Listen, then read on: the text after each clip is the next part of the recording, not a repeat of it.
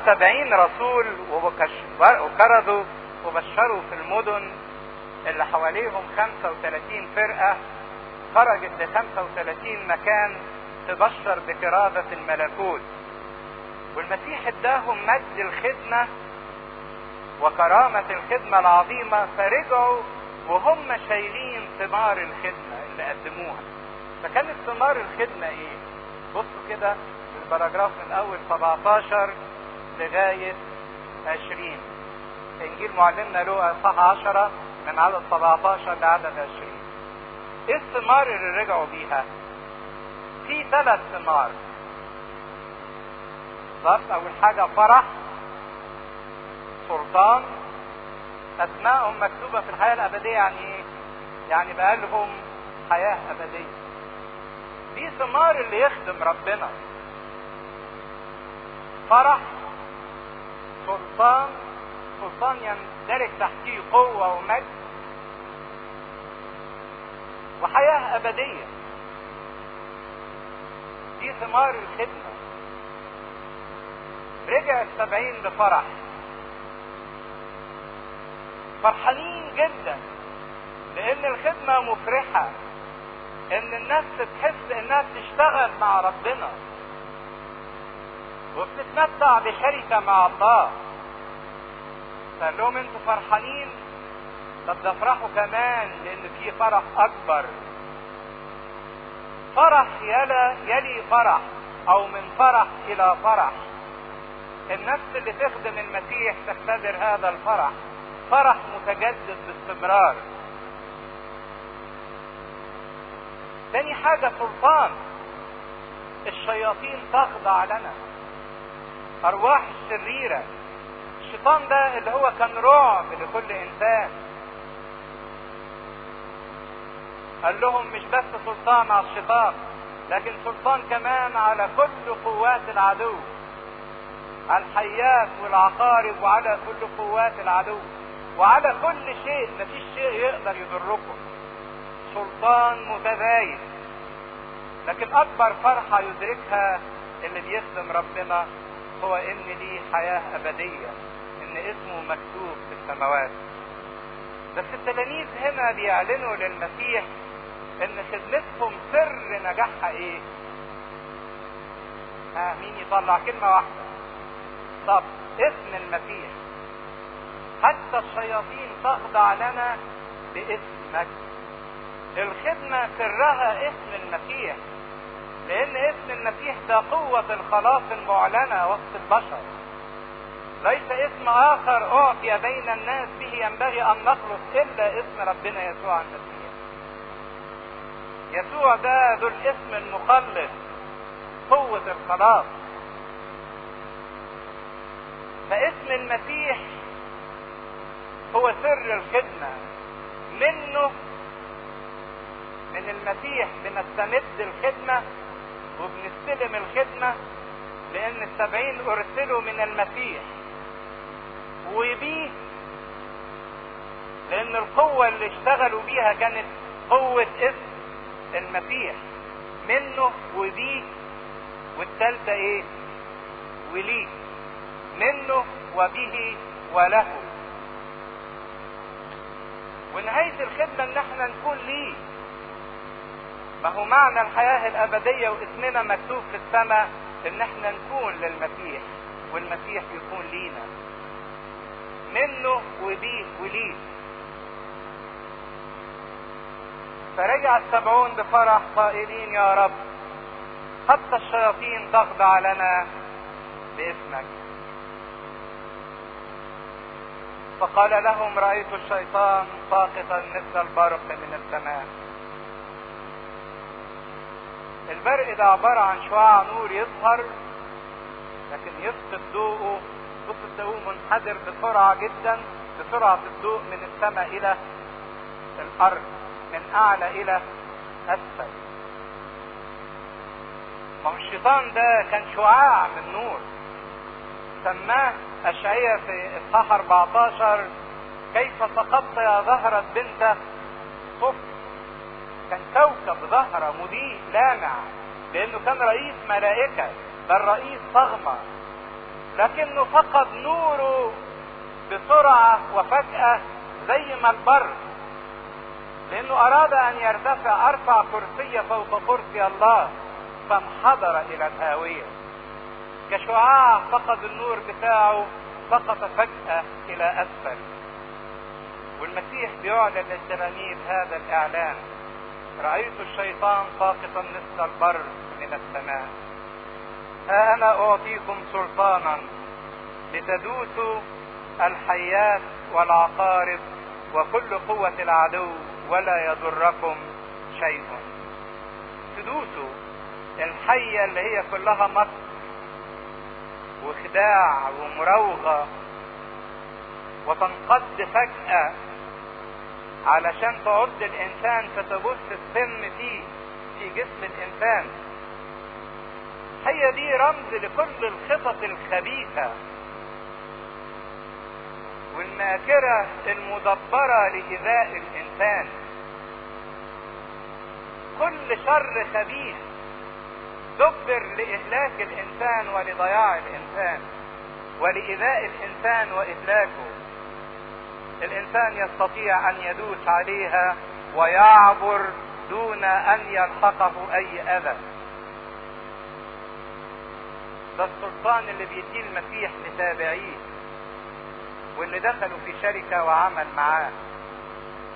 إن مهما دبر لك من مكايد ومن خبث ومن مكر لإيذائك وإهلاكك سوف تدوس على كل شيء ولا يضرك شيء.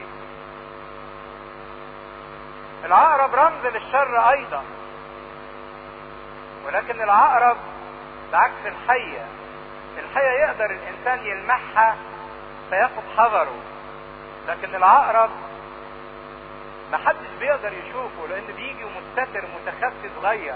وحتى بعد ممكن ما يشك الإنسان بديله بالشوكة اللي فيه الإنسان ما يشكوش لكن يحس باللسعة بتاعته. ده الشر المستتر اللي بيأذي ويختفي. لكن حتى هذا النوع من الشر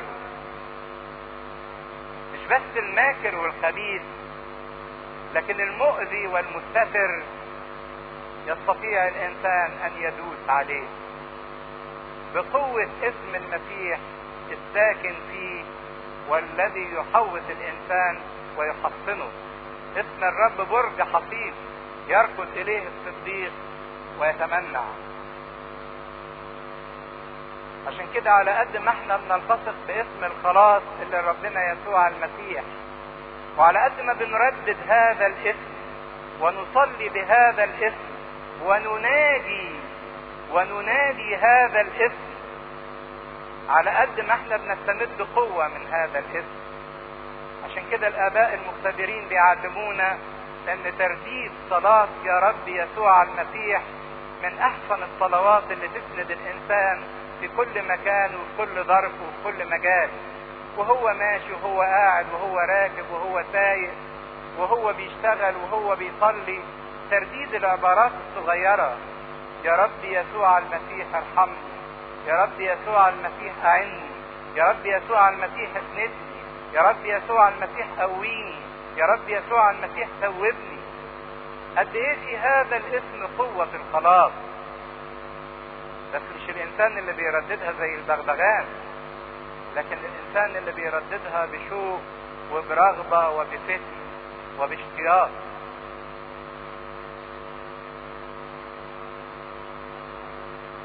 ولكن لا تفرحوا بهذا أن الأرواح تخضع لكم. بس ما تخلوش دي فرحتكم الكبيرة. لا دي في فرحة أكبر من كده. ما تفرحوش بالمواهب وبالقدرات وبالإمكانيات اللي أنا بديها لكم. مش ده سر فرحكم.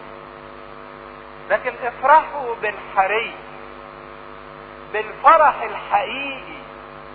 أن أسماءكم مكتوبة في السماوات. ناس كتير من اللي عاشت في الجو الروحي أو عاشت وسط الكنايس تاهوا بسبب الإمكانيات والمواهب. قعدوا يطلبوا من ربنا ادينا موهبة إخراج شياطين يا رب. ونسمع مثلا عن واحد بيطلع شياطين. جري صحيح الراجل ده أو الأب ده أو الخادم ده بيطلع شياطين؟ حاجة عجيبة قوي حاجة ملفتة للنظر مدهشة. والناس تجري تدور على إخراج الشياطين والمواهب وشفاء الأمراض. المسيح يقول لنا مش ده اللي تفرحوا له ومش ده اللي تطلبوه ومش ده اللي تتصارعوا عليه وتحاولوا تثبتوه. مش ده الفرح الحقيقي مش ده الهدف. دي مجرد وسيلة أنا بديها لكم علشان تعيشوا بيها وتخدموا بيها. لكن الوسيلة ما عمرها ما تبقى هدف. يوم ما تبقى الوسيلة هدف ويضيع الهدف الحقيقي من الإنسان والهدف الحقيقي هو الدخول للملكوت عشان أتمتع بعشرة مع ربنا لأن ربنا هو الهدف الوحيد وهو الهدف الحقيقي. يوم ما تنشغل النفس بالمواهب وتطلب إنها تعمل معجزات وتنسى الهدف الحقيقي يوم ما النفس دي بتضيع وبتضل وبتتوه ياما ناس طلعوا شياطين لكن هم نفسيهم فقدوا ملكوت السماوات. يهوذا في يوم من الأيام أخرج شياطين لكن هو ما كانش ليه نصيب في ملكوت السماوات. في يوم من الأيام فرح إنه بيطلع شياطين وبيتعامل مع العالم الغير المادي العالم الروحي لكن هو نفسه غلب. المسيح بيحكي لنا إن في يوم الدينونة ناس هتيجي تخبط عليه وتقول له أليس باسمك تنبأنا؟ أليس باسمك أخرجنا شياطين؟ ألم تعلم في شوارعنا؟ يكون رد المسيح عليهم إيه؟ اذهبوا عني لا أعرفكم ما عرفتوش. لأنهم خدوا الحاجات دي هدف وتركوا الهدف الحقيقي اللي هو شخص المسيح. عشان كده الناس اللي ماشية في الطريق الروحي اوعوا الشيطان يضحك علينا بأنه يغرينا بأن لينا مواهب. أو لينا إن إحنا قدرة إن إحنا نعمل معجزات. ويضيعنا عن الهدف الأساسي هو سعينا ناحية الملكوت. عشان كده المسيح بيثبت الهدف قدامهم وبيشد قلوبهم ناحية فوق ويقول لهم أنتوا ليكم الحياة الأبدية دي الفرحة الحقيقية. ده الفرح العظيم الوحيد الذي يدوم والذي لا ينتهي. هو إن الإنسان يتأكد وإن الإنسان يشوف إن ليه نصيب في الحياة الأبدية إنه اسمه مكتوب في السماوات.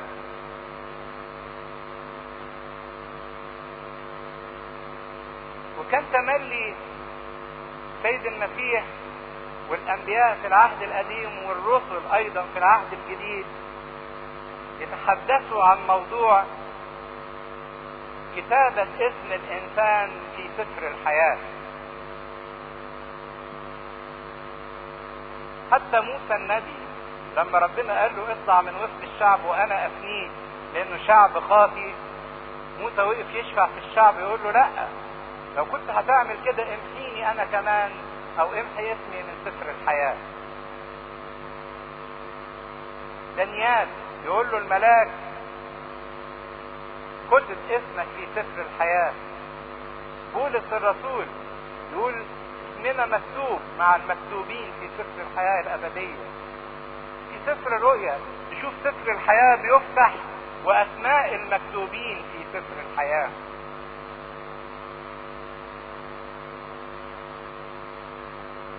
أعظم شيء في حياة الإنسان إن الإنسان يسعى من أجله ويجاهد من أجله ويحط هدف باستمرار هو إنه يكون اسمه مكتوب في سفر الحياة. لأن هو ده معنى الوجود. لأني مهما حققت على الأرض من غنى من مجد من متعة من لذة من فرح من انبساط من أي حاجة. واسمي مش مكتوب في سفر الحياة الأبدية. فليس معنى لوجودي على الإطلاق. عشان كده كل واحد يا ريت إنه يراجع هدفه الأعلى والأسمى. يا ترى ليا نصيب في الحياة الأبدية واسمي مكتوب في سفر الحياة ولا لأ؟ تقول لي طب أعرف إزاي إذا كان اسمي مكتوب في سفر الحياة الأبدية ولا لأ؟ أقول لك حاجة عجيبة جدا. ربنا من محبته لكل البشرية كل من قبل المسيح واعتمد باسم المسيح كتب اسمه في سفر الحياة الأبدية. إذا ده مجد الإنسان الحقيقي. مجد الإنسان مش في اللي الإنسان بيعمله أو بيحققه في حياته. مش ده المجد. مجدك ومجدي مش أنا عملت إيه في الحياة وسويت إيه في الحياة. لكن مجدي فيما عمله الله لأجلي ما هو تسجيل اسمي في سفر الحياة الأبدية ده مش أنا اللي بكتبه ما أقدرش أكتبه. لكن ده اللي عمله المسيح إيه؟ علشان قدمهولي. وكل واحد بقى في المسيح بقى اسمه مكتوب في سفر الحياة الأبدية. كعطية من الله للإنسان. ما تقدرش انت تكتبه وما أقدرش أنا اكتبه. لكن المسيح الوحيد اللي يقدر يديهولي لكن أنا دوري. إيه دوري. إيه اول حاجة ان أنا اعرف ان اسمي مكتوب. وأصدق. ان اسمي مكتوب. وأصدق ان المسيح اداني ده حسب عطيته ونعمته دي أول حاجة. أعرف واصدق تاني حاجة أقبل. أقبل هذه العطية. ما استعفيش منها. مش معقول أمل وحش يبقى اسم مكتوب في الحياة الأبدية. لا خلي عندك إيمان وقبول. الله بيديك نعمة غنية جدا فكونك تقبلها تقدير لهذه النعمة. لكن كونك ما تقبلهاش ده احتقار لهذه النعمة. ايا كانت الأسباب اللي أنت بتحطها لعدم قبول هذه النعمة. ده احتقار لنعمة ربنا. فدول أعرفها أصدقها أقبلها. ورابع حاجة وأهم حاجة أحافظ عليها. أحافظ عليها. وأحافظ عليها بإني أسلك كما يليق بالدعوة التي دعيت إليها. أحافظ على النعمة اللي اداها لي المسيح. أثبت اسمي في سفر الحياة الابدية ممحوهوش لأني أنا اللي ممكن أمحيه وأنا اللي ممكن أثبته. بطرس الرسول في الرسالة بتاعته يقول إن إحنا دعينا للخلاص. لكن اجتهدوا. اجتهدوا يعني شطروا. اجتهدوا أن تجعلوا دعوتكم واختياركم ثابتين. المسيح دعانا والمسيح اختارنا لكن دورنا إن إحنا نثبت هذه الدعوة ونثبت هذا الاختيار.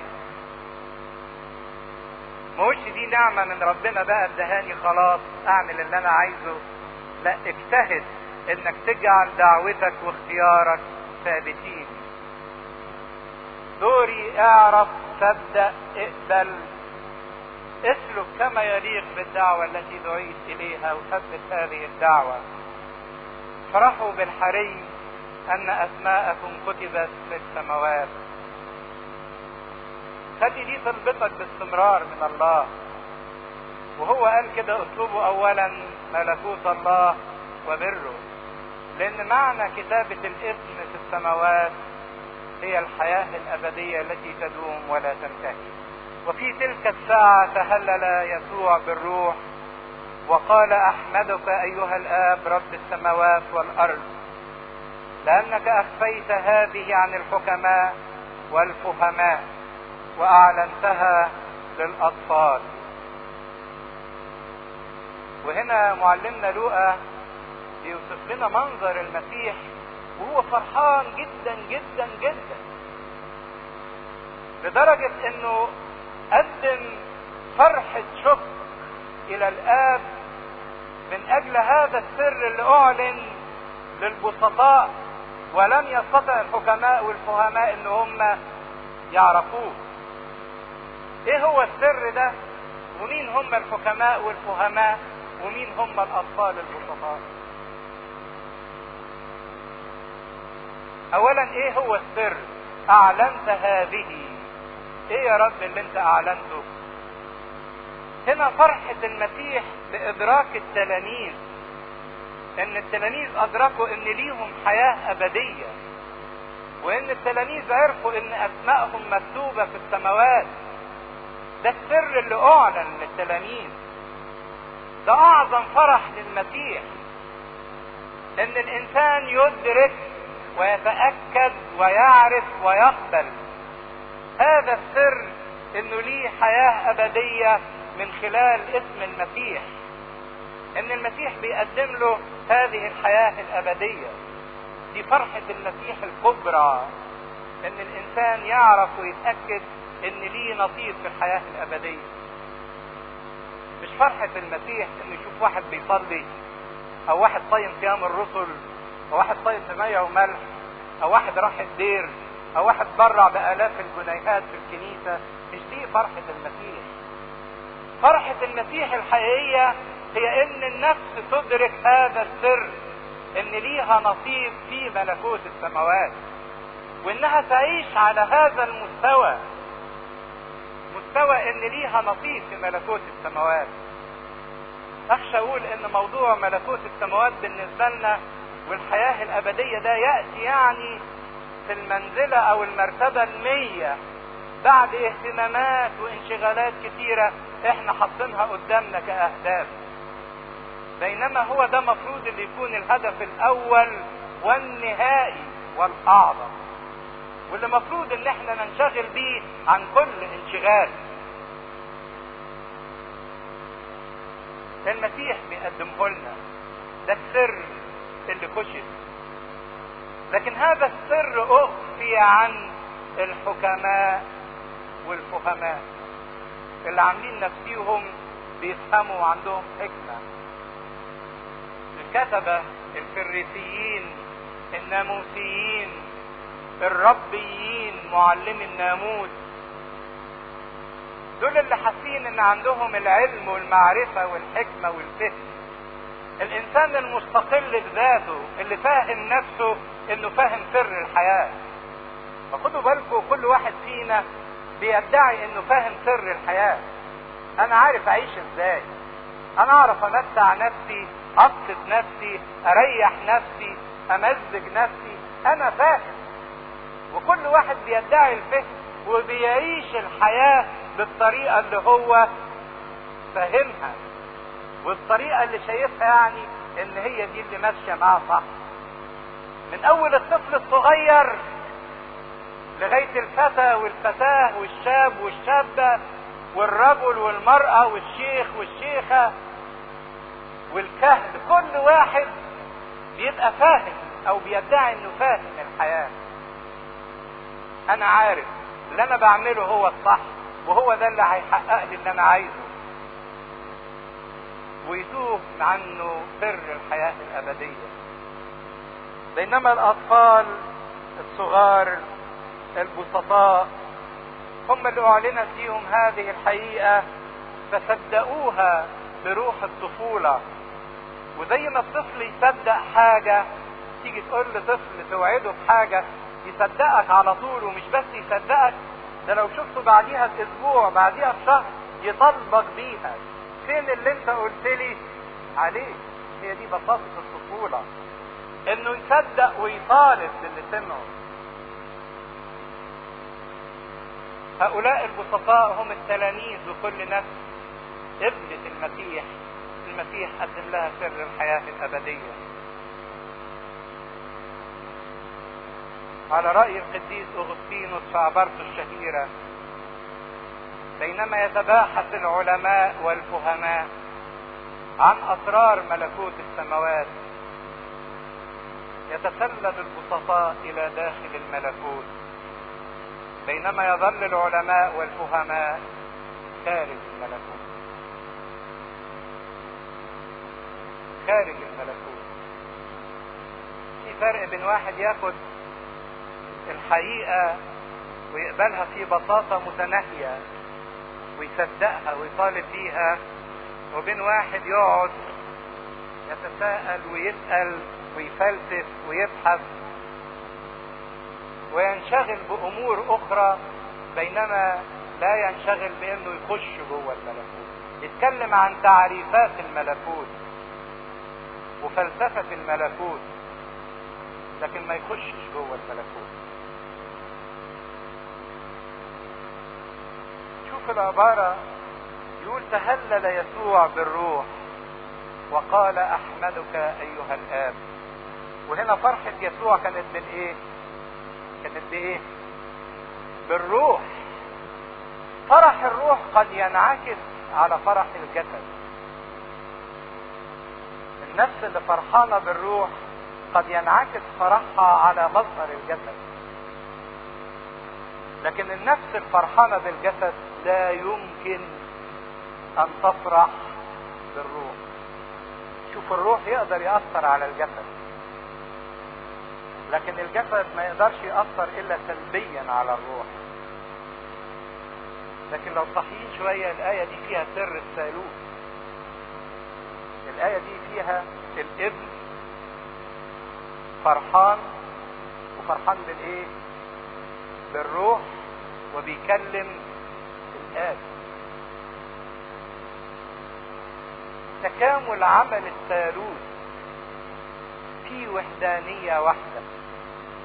هكذا صارت المسرة أمامك.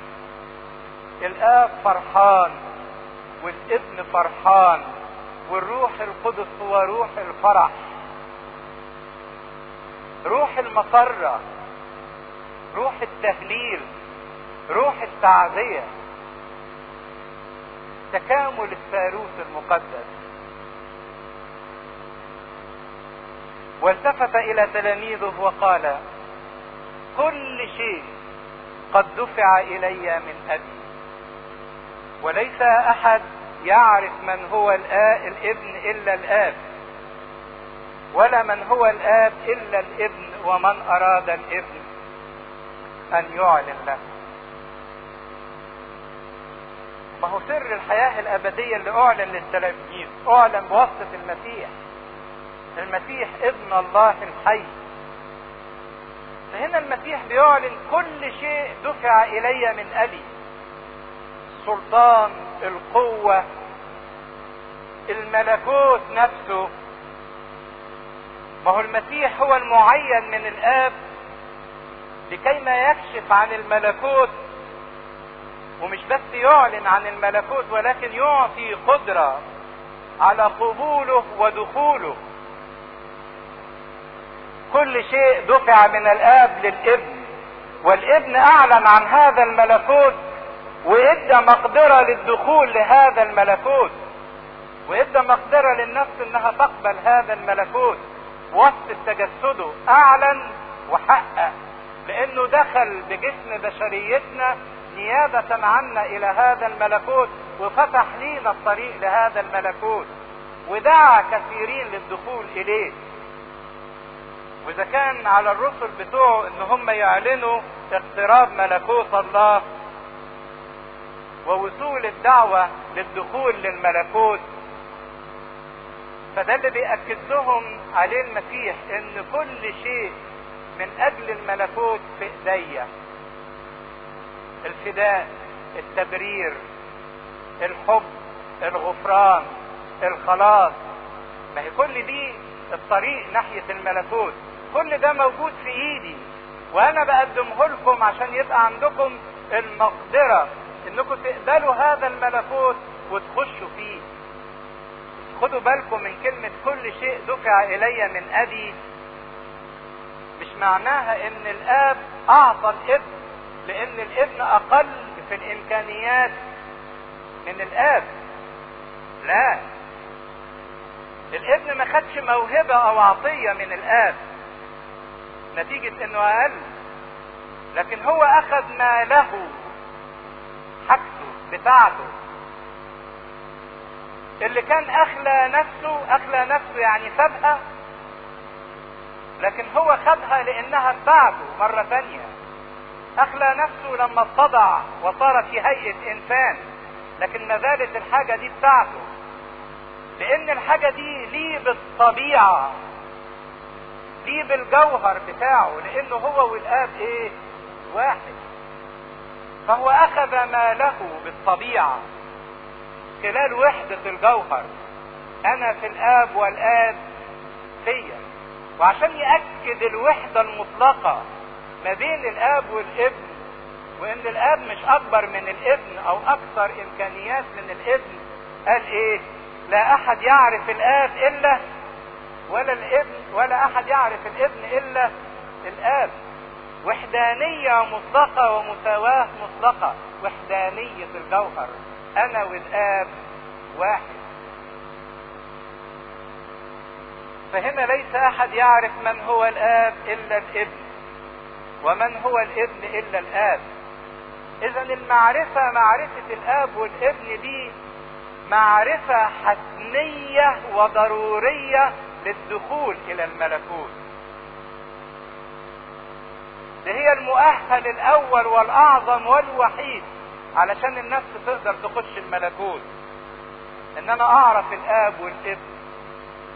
هو قال كده في يوحنا 17 وهذه الحياة الأبدية أن يعرفوك. أنت الآب وحدك ويسوع المسيح الذي أرسلته. كوني أعرف الآب والابن بواسطة الروح القدس لأن لا يستطيع أحد أن يقول أن المسيح رب إلا بالروح. ده انفتاح سر الحياة الأبدية. العلاقة والمعرفة الاختبارية ما بين الآب والابن والروح القدس أعرفها وأعيشها ده المفتاح للحياة الأبدية.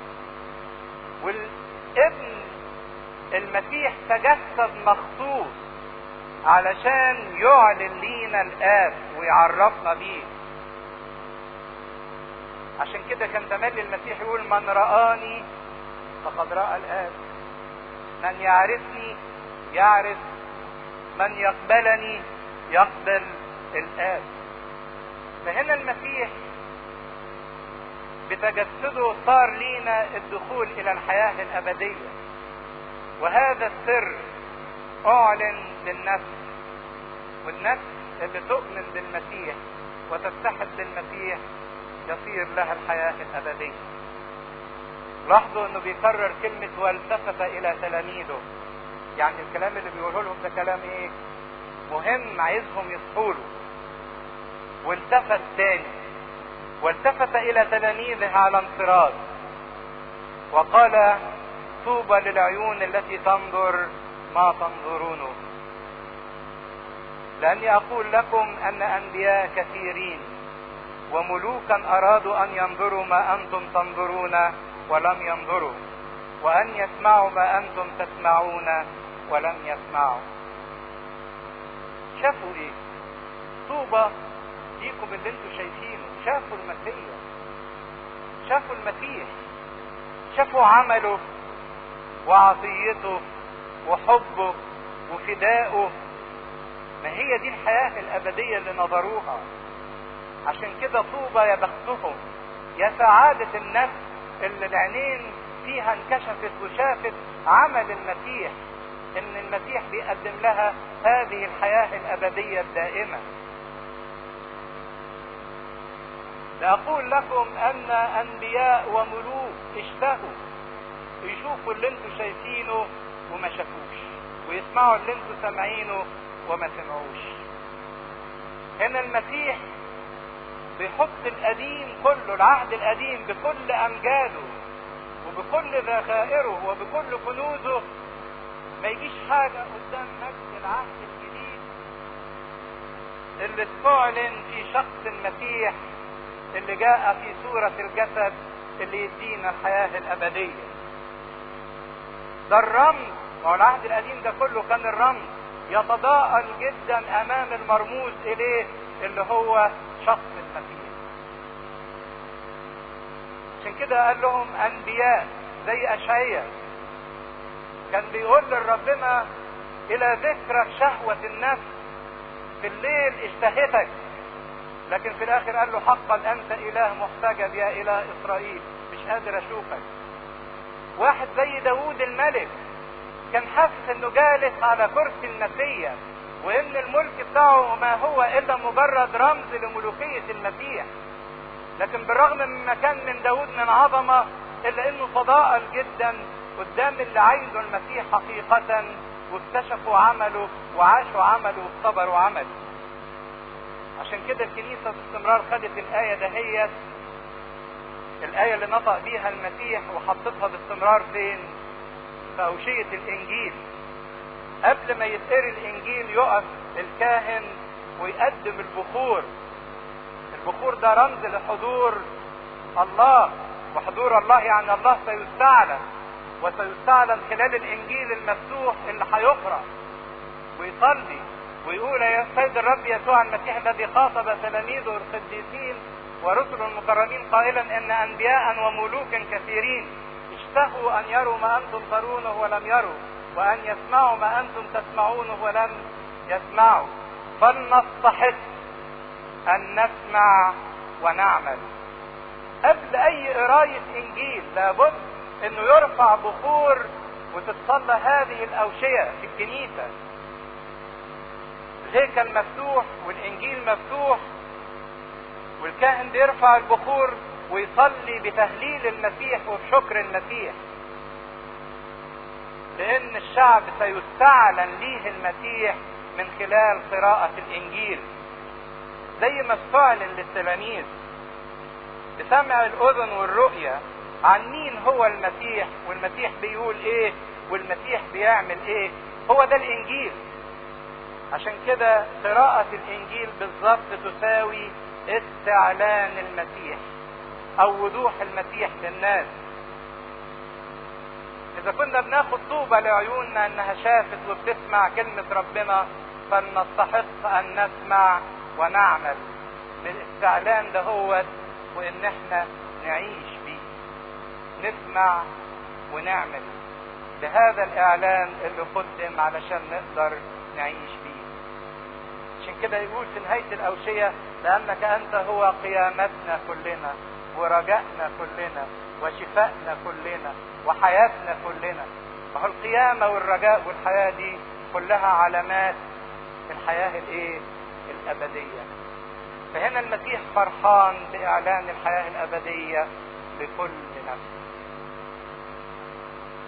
في حد يحب يسأل حاجة في الجزء ده هو؟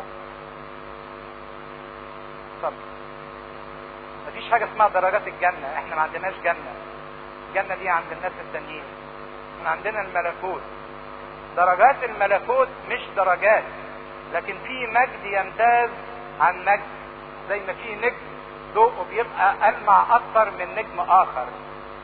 لكن المجد لكل واحد دخل الملكوت. قبول المسيح للص كان نتيجة إن اللص قبل المسيح. صدق المسيح وقبله العذارى الح... الجاهلات ما قبلوش المسيح.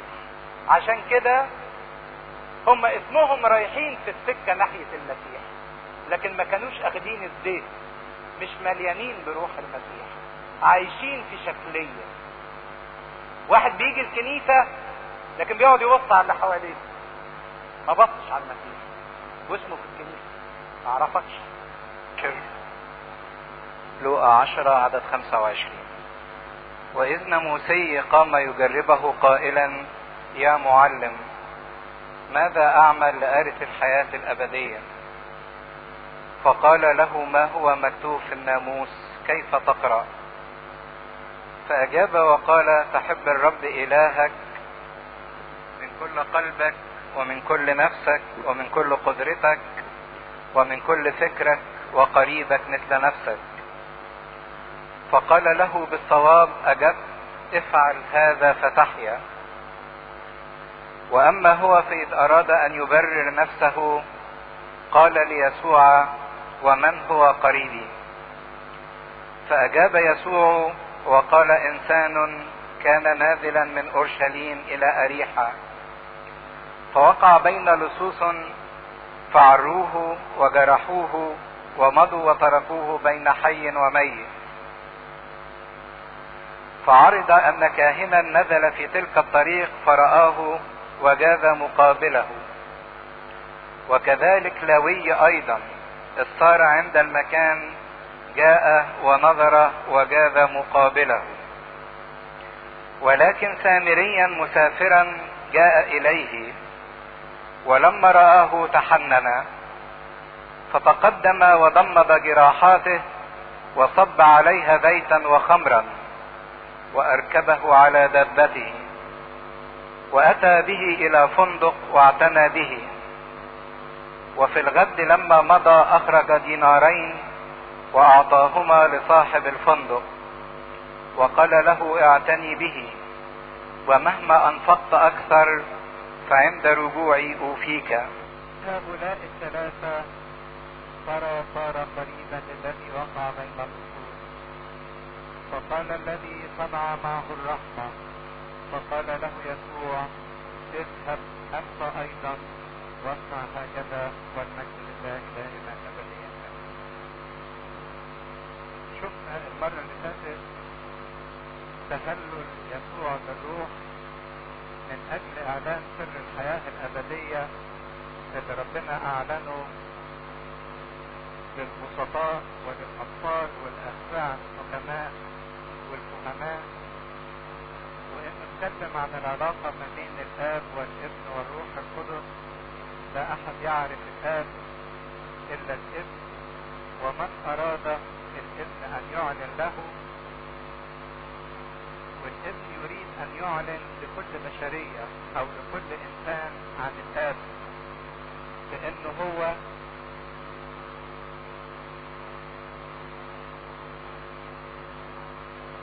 لأنه هو جه خصيصا من أجل أن يعلن الآب للخليقة وأن يعلن الآب للبشرية كلها. بعد ما المسيح اتكلم عن الحياة الأبدية وسر الحياة الأبدية ودعا التلاميذ إن هم يفرحوا بهذه الحياة الأبدية وإن أسمائهم مكتوبة في السماوات. تقدم واحد من الناموسيين يقول وإذ ناموسي قام يجربه.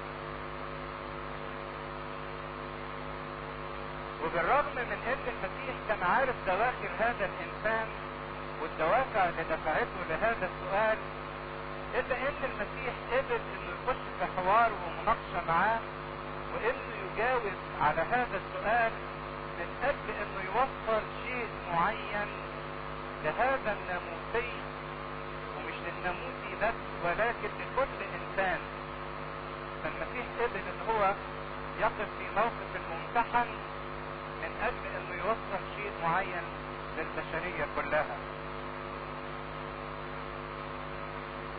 فجه وقال المسيح يا معلم. لقب معلم ده لقب كبير قوي. والعجيبة إن دعا المسيح معلم بينما هو في قرارة نفسه رافض التعليم. وهو ما بيسألش عشان يتعلم ده بيسأل عشان يجرب يمتحن. وكان الغرض من سؤاله تعجيز المسيح انه يحط المسيح في موقف العاجز إنه ما يقدرش يجاوب على السؤال ده لأن السؤال ده يعتبر أكثر سؤال في حياة الإنسان. ماذا أعمل؟ إيه العمل اللي أعمله عشان يبقى لي الحياة الأبدية؟ أو بمعنى آخر إيه الثمن اللي أدفعه من أجل إن أنا استحق إن ابني يتكتب في سفر الحياة؟ خدوا بالكم هو لسه سامع المسيح بيتكلم عن الحياة الأبدية وبيقول للتلاميذ افرحوا بالحياة الأبدية دي واذكروا مكتوب في السماء وإن المسيح تهلل بالروح وقال احمدك أيها الآب من أجل كل الحياة الأبدية اللي أعلنته للبسطاء والاطفال فراح سأل السؤال ده كنوع من التعجيز اعمل إيه عشان ارث الحياة الأبدية. ماذا أعمل؟ قالها وهو مش مقدر إن اللي بيسأله وبيتحاور معاه شخص المسيح نفسه ده هو الحياة الأبدية بذاتها. أنا هو القيامة والإيه؟ والحياة. من آمن بي ولو مات فسيحيا. سأل المسيح وهو مش مدرك إن المسيح نفسه هو الحياة بذاتها وإن الحياة دي المسيح يهبها عطية مجانية. المسيح بيقدم ذاته نعمة وعطية وهبة مجانية لكل من يقبله مش للي بيعمل. هو على حسب الفريسيين والناموسيين وانسان العهد القديم عنده كل حاجة. يعمل حاجة يجد قدامها إيه؟ مكافأة. مقابل فعلى هذا الوضع وإحنا كتير قوي بنعيش هذا الفكر. هفضي لك كام صبر يا رب وهتديني إيه مقابلها؟ هتخليني كرسي كبير في السماء هخدمك كذا يوم في الأسبوع وهتديني مكان إيه في الكنيسة؟ هتخليني ريس في الكنيسة؟ كل حاجة بعملها بتوقع إن في مقابل ليها وإذا ما عملتش هتوقع إني مش هأجد هذا المقابل. يعني الواحد بمجهوده كده بشوية الممارسات اللي بيعملها يقدر يشتري ملكوت السماوات. يقدر يدفع ثمن الحياة الأبدية. بينما الحياة الأبدية في حد ذاتها هي عطية ما هياش عمل. دي هبة من المسيح.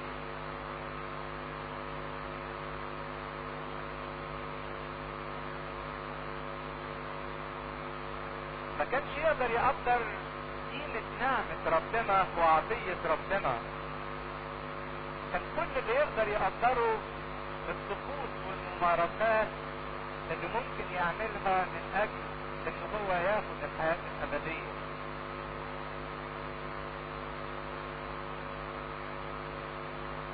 عمركم شفتوا حد بيورد بالمجهود بتاعه؟ الشرط الوحيد الواحد عشان يورد إيه إن يكون ابن وثابت في هذه البنوة لكن مش انه يعمل حاجة. الوراثة تأتي بالبنوة لكن مش بالعمل. ومع هذا المسيح تجاوب معاه ومشي معاه في نفس الخط اللي هو بيتكلمه وقال له ما هو مكتوب في الناموس بما إنك دارس الناموس وعارف الناموس كويس الناموس ده مكتوب فيه إيه كيف تقرا فهنا المسيح أخذ بايده علشان يقرأ الناموس من أول وجديد. هو برضك الراجل الناموسي ده حب يجرب المسيح يمكن المسيح ليه آراء مختلفة عن الإنسان يقدر ينال الحياة الأبدية بطريقة تانية غير الوصايا بتاعت موسى. أو يمكن ليه تفسير آخر للوصايا غير التفسير اللي هو درس. لأن كان معروف أن الكتبة والفريسيين والناموسيين اتغاظوا من المسيح جدا لأنه حسوا إن المسيح بيدي بتعاليم جديدة غير اللي هم اتعودوا عليها وعرفوها. فكأنه عايز يشوف فيه وصايا جديدة غير اللي قال عنها موسى دهيت لكن الحاجة العجيبة المسيح كلمه من الناموس اللي عنده اللي هو يعرفه اللي هو درس واللي هو متخصص فيه. بس السيد المسيح سأل سؤال عجيب. الناموسي سأل سؤال فالمسيح رد عليه سؤال. وكان سؤال المسيح كيف تقرأ سليم لغويا كيف تقرأ ولا مفروض يسأله حاجة ثانية. ماذا تقرأ يعني كان المفروض المسيح يسأل سؤال ماذا تقرأ إيه اللي أنت بتقراه في الناموس؟ لكن المسيح ما قالوش ماذا تقرأ قال له كيف تقرأ إيه الطريقة اللي أنت بتقرأ بيها الناموس؟ كلمة المسيح بيقولها لكل واحد فينا. بيقول لنا أنت قريت إيه في الكتاب المقدس؟ قريت كام إصحاح ولا قريت كام فصل المسيح بيسأل كيف تقرأ؟ انت بتقرأ إزاي الكتاب المقدس؟ إذا كنت عايز توصل للحياة الأبدية فما هياش ماذا تقرأ لكن كيف تقرأ كلمة الله؟ لأني روح أنت بتقراها؟ هل بتقراها بروح الفحص والامتحان والإختبار وإن الكلمة دي تخش العقل ولا ما تخشش العقل.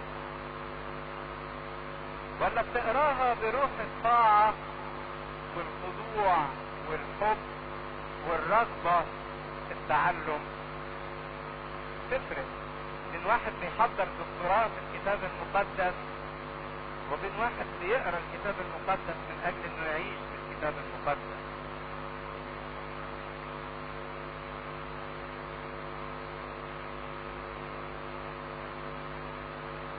هو سأل المسيح ماذا أعمل؟ وكان منتظر كلمة واحدة. المسيح يقولها له عن العمل اللي يعمله يستحق بيه انه يرث الحياة الأبدية. مستني كلمة المسيح يقولها له ففوجئ بسؤال. السؤال ده هو اللي جاوب عليه. المسيح قال له كيف تقرأ؟ فأجاب وقال حب الرب إلهك من كل قلبك ومن كل نفسك ومن كل قدرتك ومن كل فكرك وقريبك. مثل نفسك. وده ملخص الناموس كله أو العهد القديم كله. تحب ربنا وتحب إيه؟ قريبك. كأن الإجابة على السؤال ماذا أعمل؟ إجابته كلمة واحدة بس. إيه اللي أعمله علشان أكون في الحياة الأبدية؟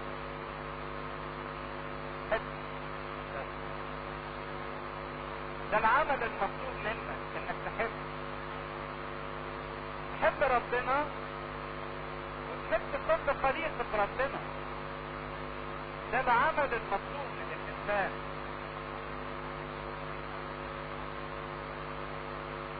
علشان تورث لازم تظل ابن ومحافظ على هذه البنوة الشرط الوحيد للوراثة إنك تفضل ابن لله. وعشان تفضل ابن لله لازم تحب ربنا وتحب خليقة ربنا. ده العمل الوحيد والكلمة الوحيدة والشرط الوحيد لورث الحياة الأبدية.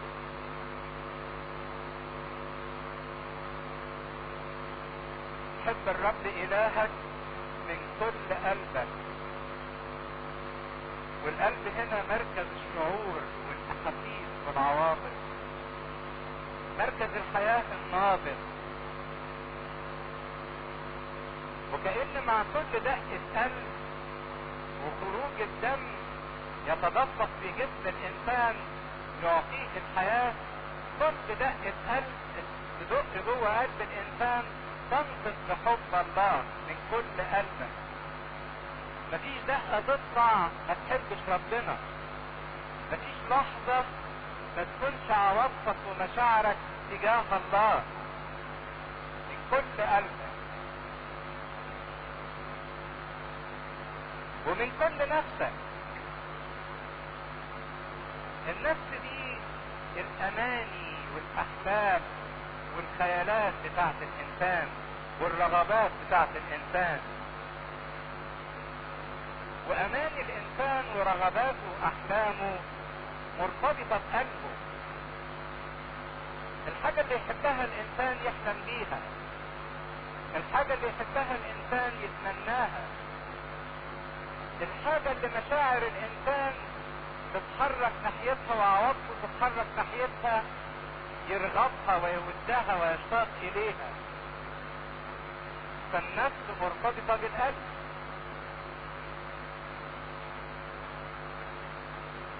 فبتترجم حركات القلب إلى أماني وشهوات ورغبات واشتياقات واحلام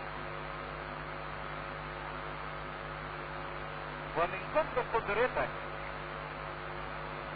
القدرة هنا الإرادة الذاتية بتاعت الإنسان مشاعر وعواطف بتترجم إلى أحلام وأماني وبعدين الأحلام والأماني والرغبات دي تتترجم إلى إرادة. الإنسان ينفذها إلى فعل إرادة ذاتية. فهو ده؟ أي فعل في الوجود يبقى الأول اشتياق مشاعر عواطف في القلب بتتحول النفس إلى رغبات أماني أحلام. وبعدين يبتدي الإنسان يترجمها إلى الواقع بقدرته وبارادته الذاتيه ينفذها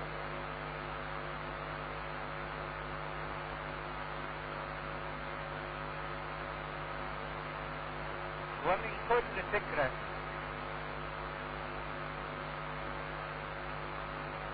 وهنا أفكار الإنسان هي تجميع العلم اللي تعلمه الإنسان والقراءة اللي قراها والنظر اللي نظره اللي سمعه والبيئة اللي طبعته فيه كل هذه العوامل تكون الإنسان أو تكون فكر الإنسان. وزي ما بيقولوا علماء النفس أنت هو ما تفكر فيه. أنت عبارة عن إيه؟ عن اللي بتفكر فيه. كل اللي أنت بتفكر فيه ده بيكونك. كنت كانت تفكيراتك شهوانية هتبقى إنسان شهواني. إذا كان فكرك مقدس هتبقى إنسان قديس. أنت هو ما تفكر فيه.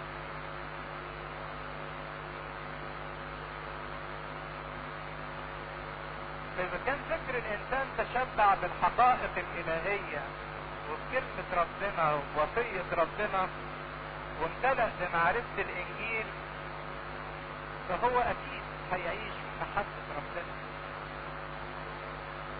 عشان كده كانت الوصية تحب الرب إلهك من كل قلبك من كل نفسك من كل قدرتك من كل فكرك.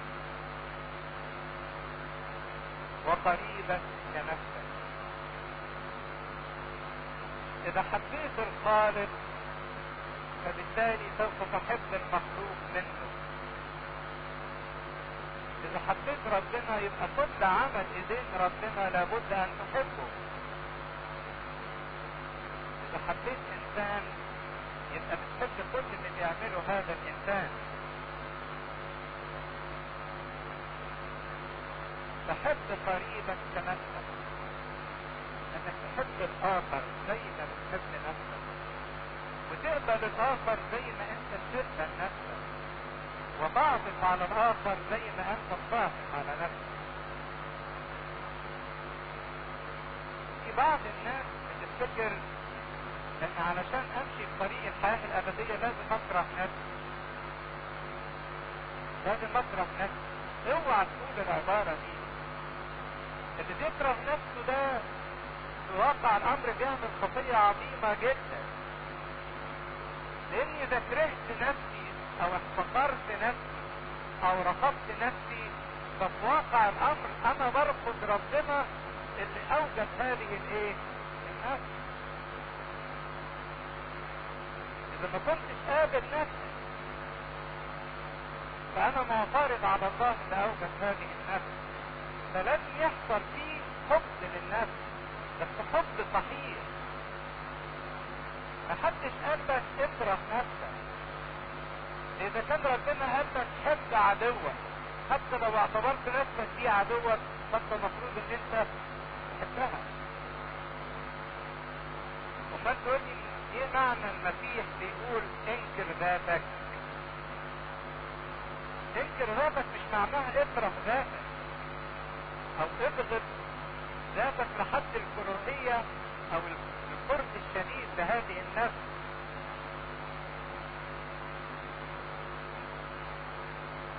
لكن حب كل شيء. حب نفسك في المسيح حب الآخرين في المسيح وحب الله في المسيح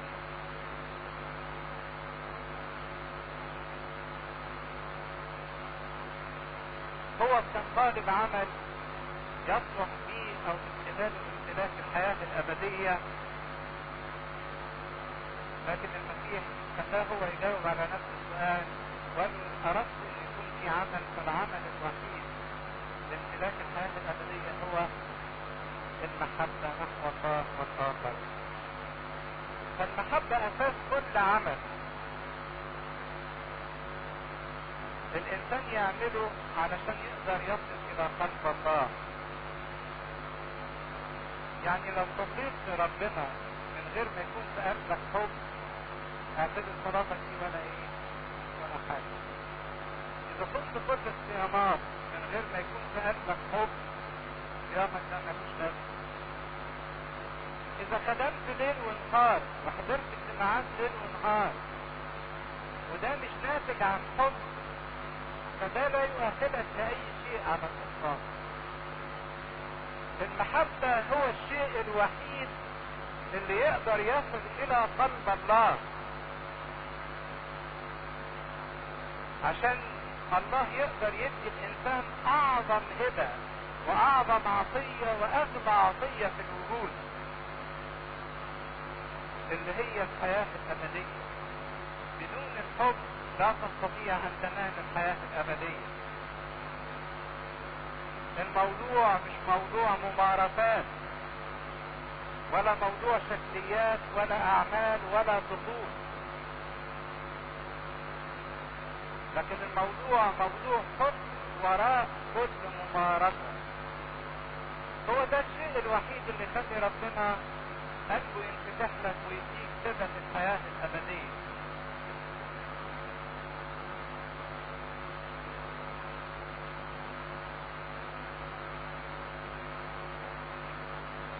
تحب الرب إلهك من كل قلبك ومن كل نفسك ومن قدرتك وفكرك وقريبك مثل نفسك فقال له بالصواب أجبت. له فعلا اللي أنت قلته ده هو الصح. شوفوا المسيح ما قدمش وصية دي المسيح طلع الكلام ده منين؟ من الناموس اللي هو حظ.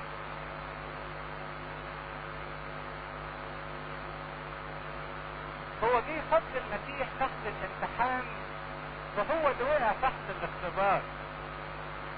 بس المسيح نجحه وقال له بالصواب إيه؟ حكمت أو اجبت لأنه وقع تحت يد المعلم الأعظم. فالمعلم الأعظم خلاه ينطق بكل ما يطلبه الله من الإنسان ليعمله ويحيا به. بعد ما مدحوا قالوا بالصواب اجاب حط له بقى حاجة صغيرة كده. افعل هذا افعل هذا فتنال الحياة الأبدية.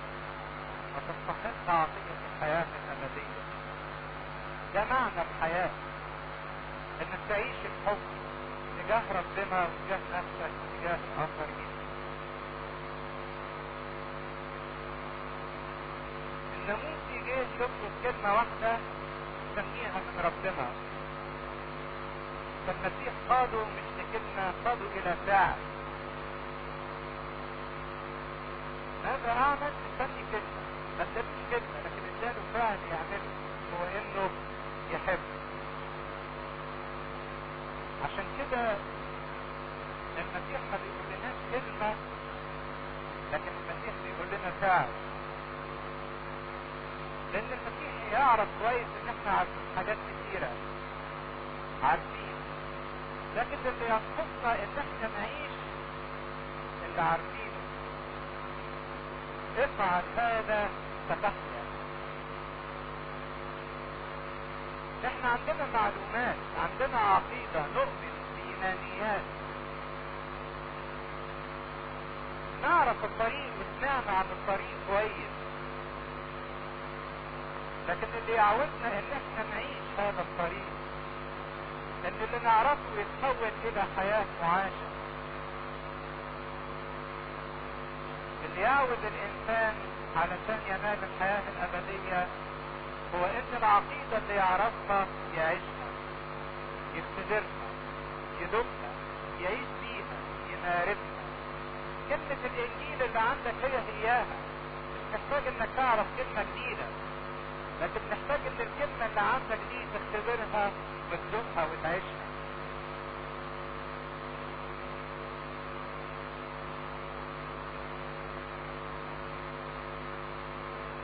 وأما هو فإذ أراد أن يبرر نفسه قال ليسوع ومن هو قريب؟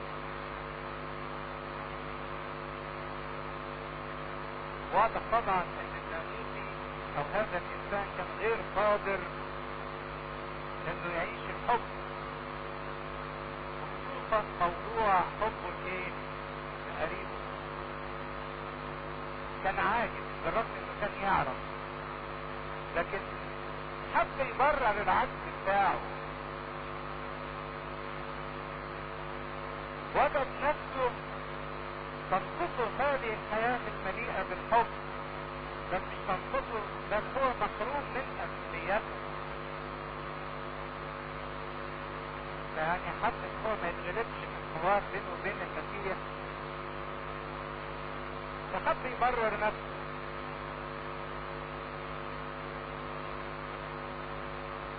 لأن حب يبرر نفسه قدام الناس ما يطلعش مغلوب قدام الناس ويبان إن المسيح غلب الناموسيين أو الشكليين في الحياة الروحية ان كل همهم إنهم يبرروا نفسيهم قدام الناس إنهم يظهروا بمظهر كويس قدام الناس. لكن ما يهتمش ابدا إنه يظهر بمظهر كويس قدام الله. وكل اللي يهمه رأي الناس فيه إيه والمسيح في مرة تانية هيقول ويل لكم أيها الناموسيين لأنكم بتبرروا نفسيكم قدام الناس.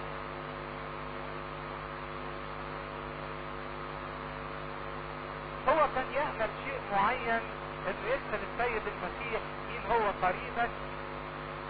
المسيح يجاوبه بسؤال بسيط جدا أو بكلمة بسيطة. قريبك هو قريبك بالجسد أخوك عمك خالك. أو يعني لو وسعها قوي قريبك ده يعني هو اليهودي اللي زيك اللي من نفس دينك وقوميتك وجنسيتك ودي حاجة يقدر يعملها يعني دي حاجة سهلة. فالمسيح يقول له كده يقول له كويس أنا بحب قريبي بحب أخويا بحب اللي من ديني ومن وطنيتي ومن جنسي. فالمسيح يقول له طالما أنت بتحب كده يبقى أنت إنسان كويس وصالح وتستحق الحياة الأبدية. فبكده المسيح يشهد له وبكده هذا الإنسان يتضرر قدام الإيه؟ الناس. إنه حقق المطلوب يبقى من حقه ميراث الحياة الأبدية.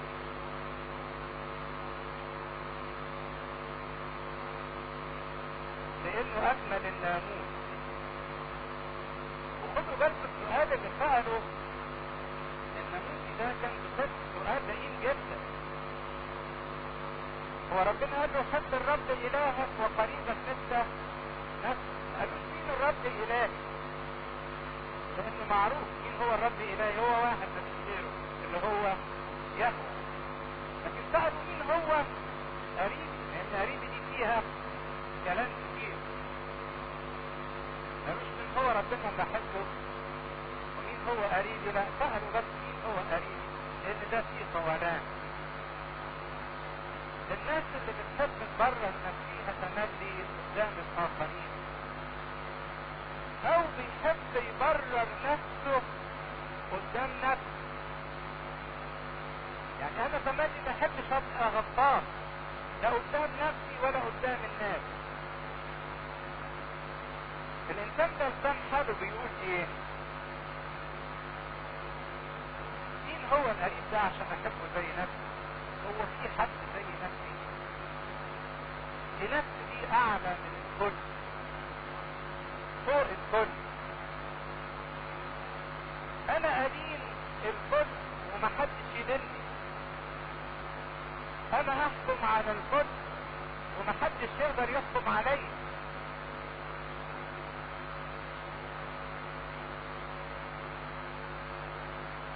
أنا غير الكل أنا أفضل من الكل أنا أعظم من الكل. أنا أمر الكل ومحدش يأمرني الكل يحتاجني وأنا محتاجش حد الإنسان اللي بيحب يبرر نفسه تملي يبطل نفسه بهذا الاسلوب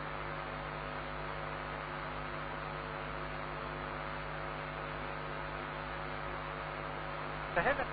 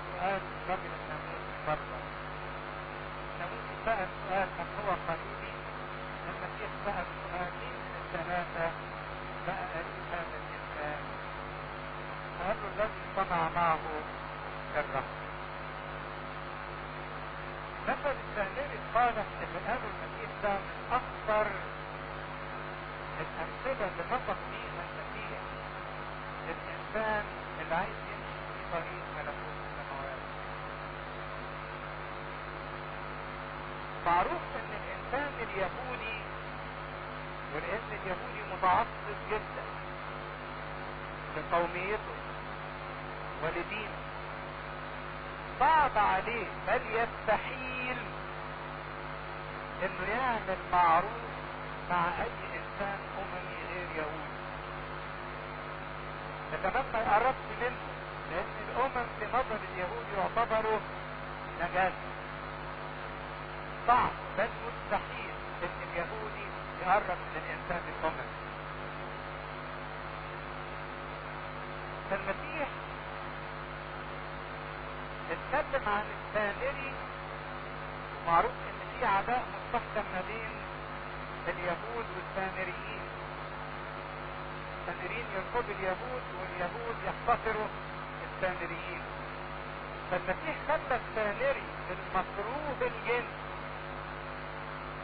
يعمل معروف مع اليهودي في الوقت إن في أعرض عنه قريبه بالجسد إن هو الكاهن والإيه؟ واللاهي إن السامري الغريب المكروه هو اللي يعمل المعروف مع اليهود. مش اليهودي هو اللي يعمل المعروف مع السامري لا ده السامري المحتقر والمرذول هو اللي يعمل المعروف مع اليهودي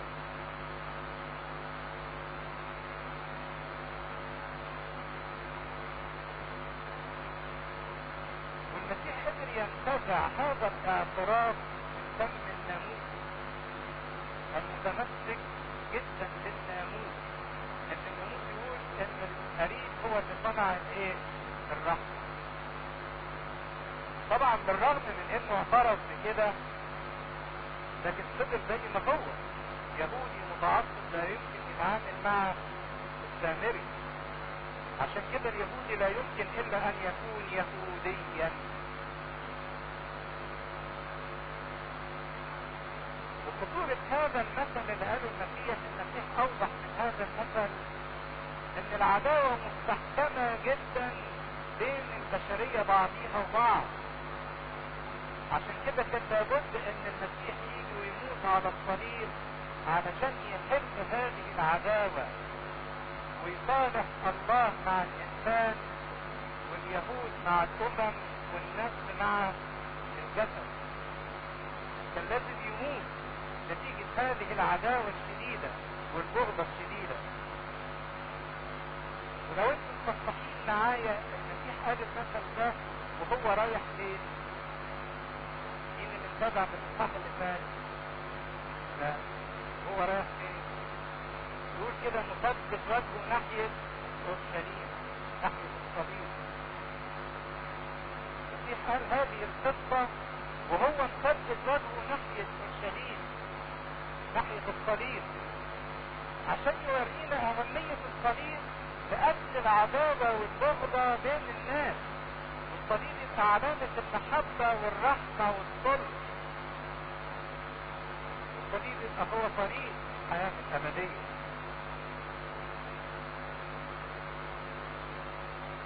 وقدم المسيح هذا المثل من هو قريبي. الإجابة على هذا السؤال بقى. قريبي هو كل إنسان أيا كان. محتاج إلى محبتي ومحتاج إلى عمل الرحمة حتى لو كان عدو مين هو القريب بقى؟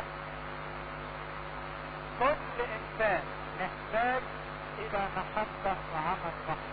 حتى لو كان عدوي وده مفهوم القريب الإنسانية كلها قريب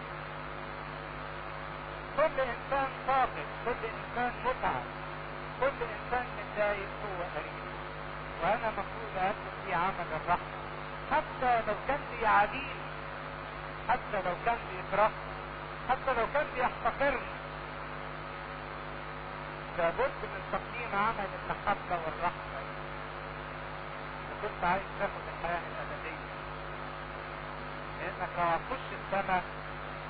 مش هتيجي تقول لربنا لو سمحت يا رب أنا دخلت وجاهدت وعملت كل جهاد على الأرض عشان أخش السماء عندك.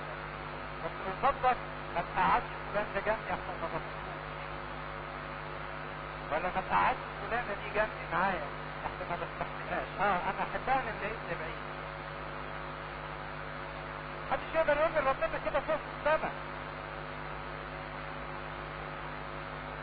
فلان ده اصله غلط دمه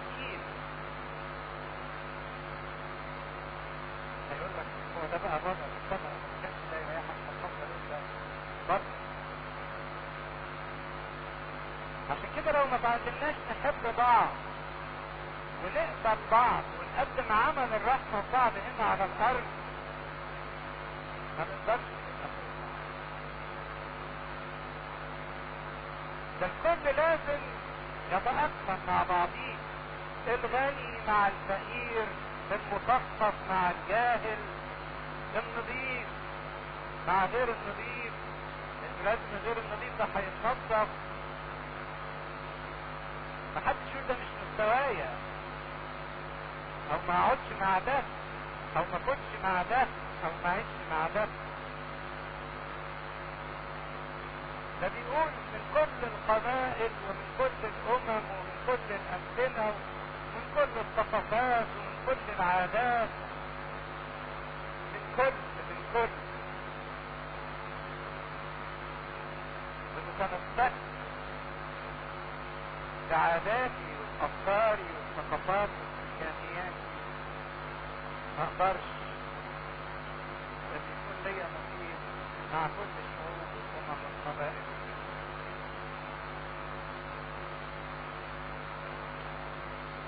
بعد الثلاثين 30 فاجاب يسوع وقال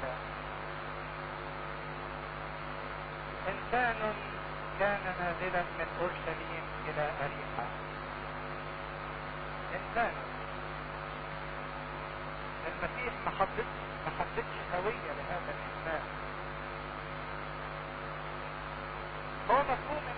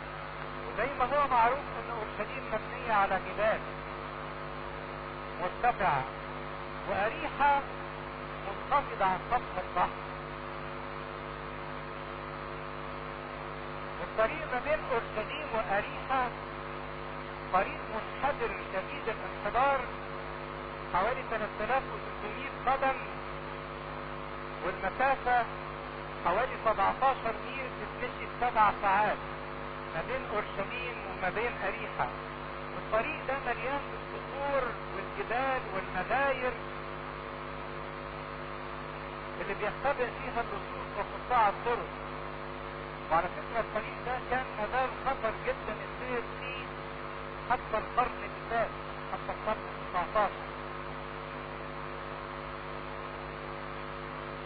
لأن كان بيمشي في السكة ده هي كان لازم يمشوا قوافل مجموعات لو مشيوا أفراد يبقوا سهل إن هم يتعرض فيهم قطاع الطرق ويموتوهم ويسيبوا اللي معاهم.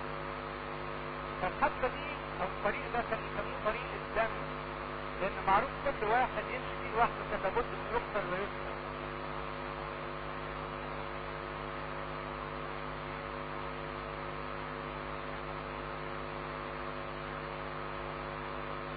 فده انسان نازل من اورشليم المرتفعة إلى اريحة المنحدرة ده على مستوى القصة لكن على المستوى الرمزي اورشليم دي تمثل إيه؟ آه. مدينة الملك العظيم فردوس كنيسة واحد ساب الكنيسة ساب الحياة مع ربنا ساب العشرة مع ربنا ونازل عمال يتدحضر ليه؟ أريحة نازل في الواطي سيد العالي وعمال يتجرجر تحت ينحدر للواطي وأريحة دي رمز للإيه؟ للعالم. أريحة دي البلد الملعونة. تفتكروا أريحة دي فيها حادثة معينة في الكتاب المقدس في سفر يشوع بن نون إن بعد ما الشعب عبر نهر الأردن عشان يخش أرض الميعاد أول بلد قابلتهم كانت أريحة. وأريحة دي كانت محاطة بأسوار كان فيها رحاب الزني لكن طافوا حواليها سبع مرات فسقط الاسوار اريحه شوفوا التعليق اللي قاله يشوع بن نون لما سقط الاسوار اريحه لو طلعنا سفر يشوع بن نون الاصحاح السادس